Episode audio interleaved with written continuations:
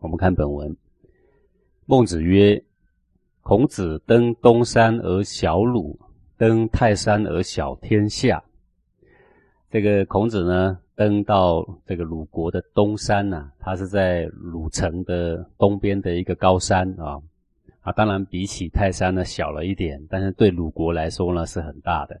孔子登上了东山呢，然后呢远望整个鲁国啊的国境啊，而小鲁才觉得鲁国原来不大啊。登泰山而小天下，又有这么一回呢，去登泰山，五岳之一嘛啊。登上了泰山呢，又比以前的这个东山又更高啊。看着这个天下四境啊，才发觉呀，原来天下也不大。这个意思是说，当你更登高一步的时候啊，才知道以前所见非常狭小了啊。这个就像郑子产，郑子产到了五十岁才知道过去四十九岁之非呀啊。那你到了六十岁才知道说，哎呀，过去五十九岁之前还很多错误啊，就是人呢。长了一步的智慧呢，才知道，才发觉过去的一步的错误了啊！故关于海者难为水，由于圣人之门者难为言呐。所以呢，看过海的啊，其他的呢都不算是水啦。这怎么说呢？海那么大，你看过那么大那么宏观，一望无际，只有看那个小鱼塘，说是这哪叫水啊？哈，这个打个喷嚏也差不多这么多啊，这个。看过真正的海呢，其他都看不上眼的意思了。由于圣人之门者难为言，见过圣人的学问呢，其他门派的学说对看过圣人学问的人来说啊，都只能称上是小道小术罢了啦。好比你看过出世入世治世三法齐修的法门，看过这个虚玄与人伦并进的法门。那么其他的离群所居、上玄好奇、哗众取宠的呢，都只能够算是小道小术罢了啦。你不能说它不存在，你也不能说它都不对。但是呢，就是小了点啊。观水有数，必观其烂；日月有明，龙光必照焉。说看这个水啊，是有诀窍的啊，有方法的。怎么看水呢？必观其烂，烂呢就是水波、水花啊。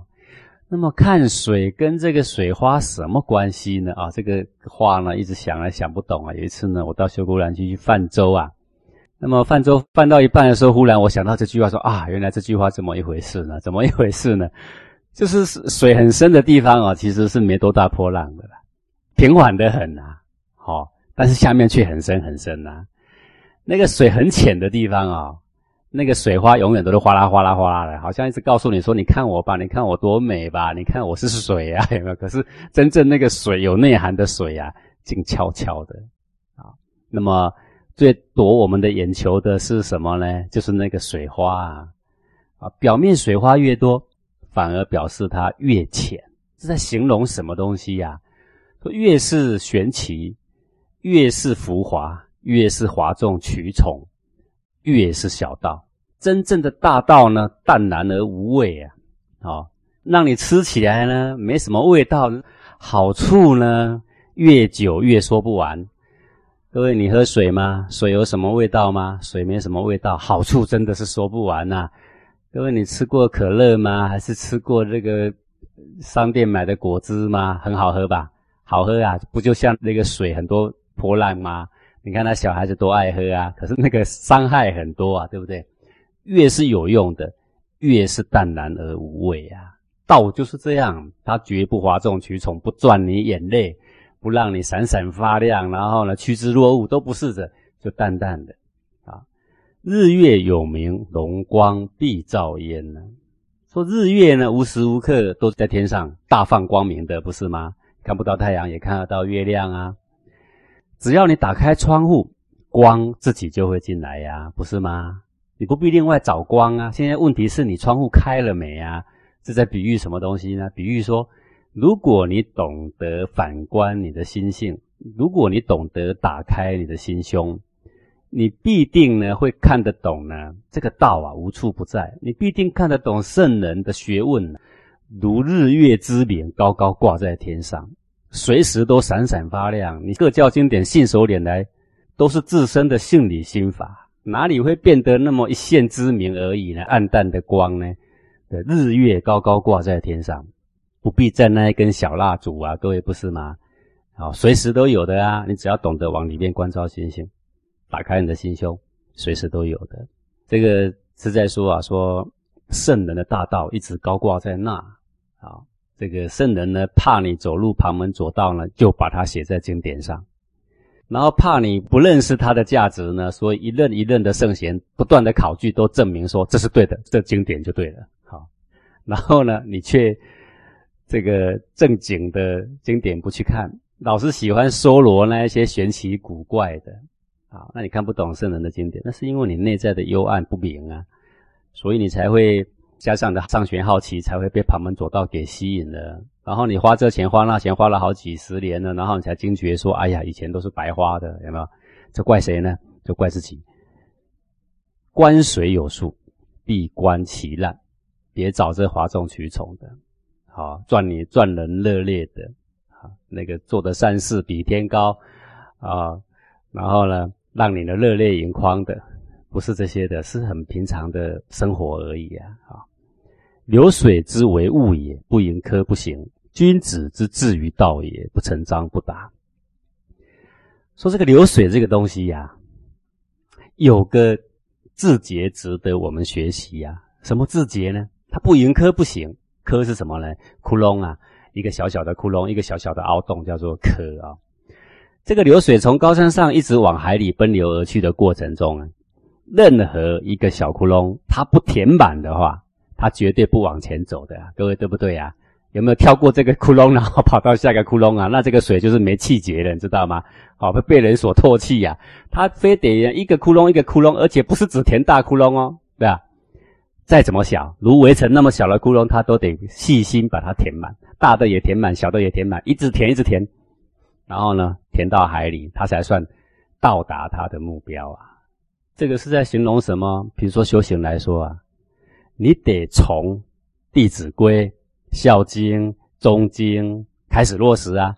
你得从你的父母、兄弟姐妹、妻子，你开始落实啊！落实的来，思由尽始啊！然后呢，改脾气、去毛病，从这里做起呀！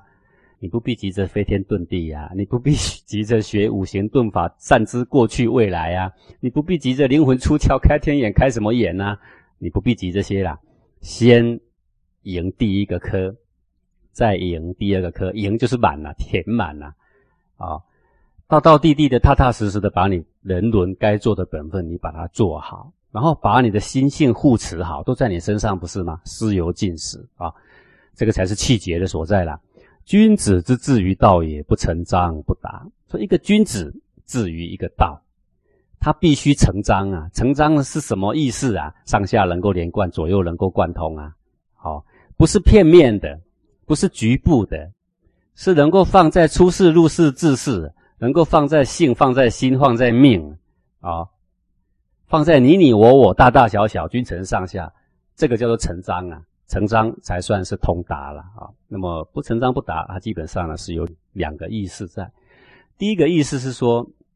读经典哦，不能断章取义呀！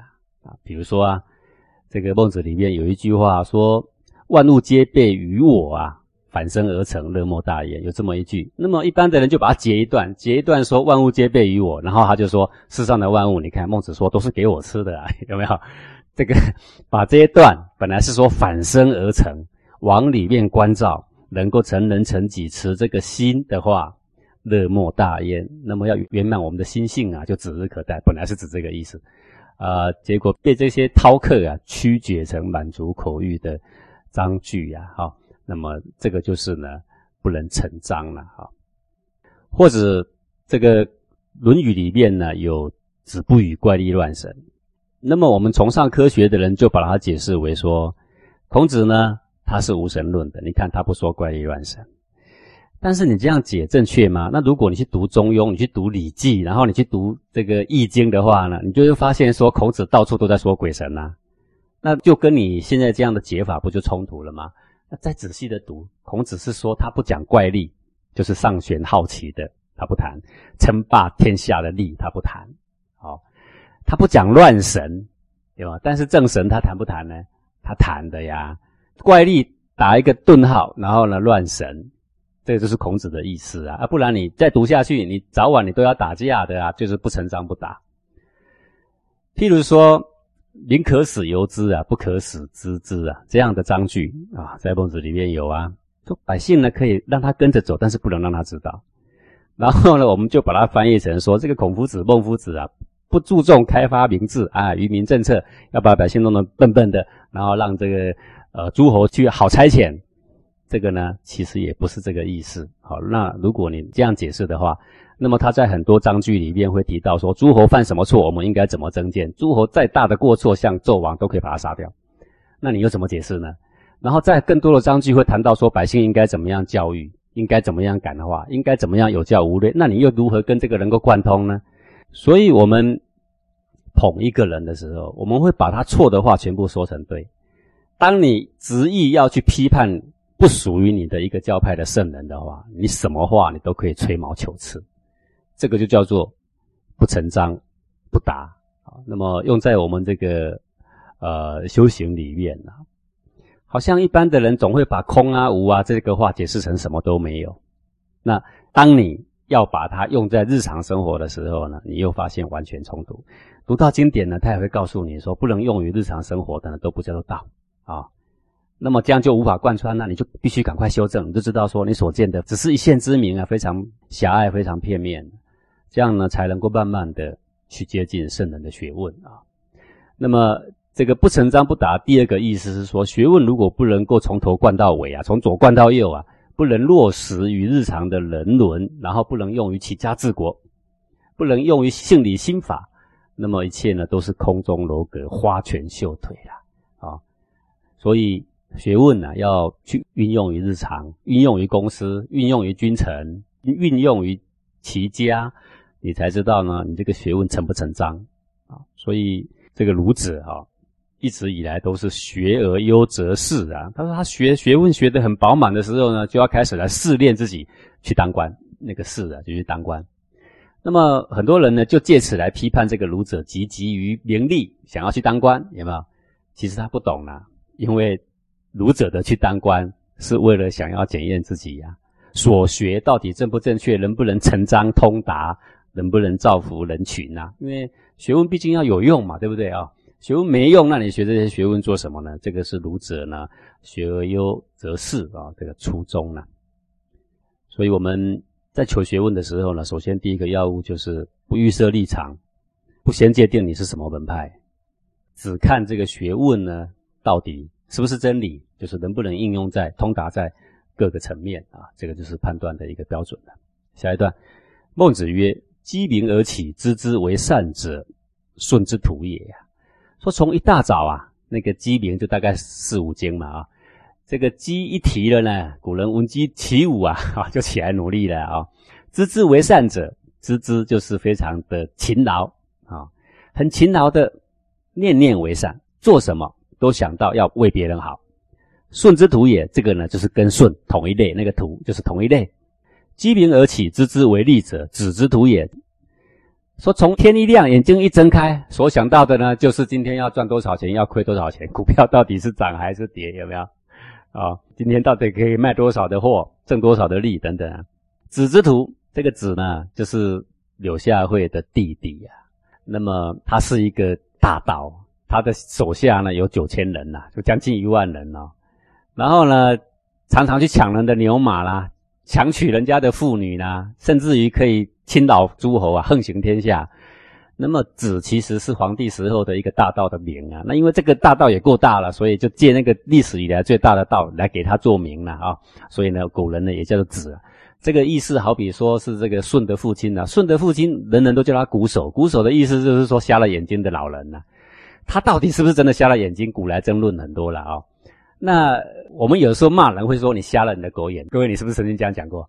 是不是真的瞎了呢？如果这个话被写在历史上，改天人家会说那个人好像是眼睛瞎了哦，不然他怎么会说不是的？不是眼睛瞎了，是说你有这么英明的儿子啊，你竟然天天想害死他，你是不是瞎了眼呐？所以人家后来就说以鼓手来称他，你这个没用的老头，你还瞎了眼呢啊！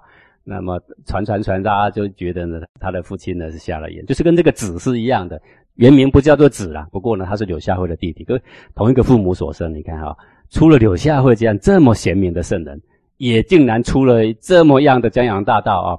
我说他父母真是不简单，生下的儿子都不简单。不过呢，一个是顺之徒，一个是子之徒，不同。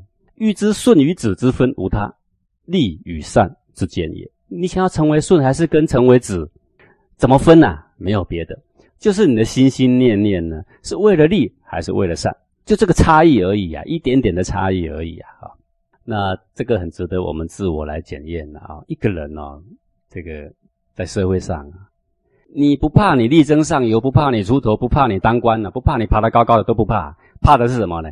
怕等你爬到那个高位，到底是逐利还是逐善？就这个差异而已啊。如果一个人学而优则仕，爬得高高的当三公，你怕什么？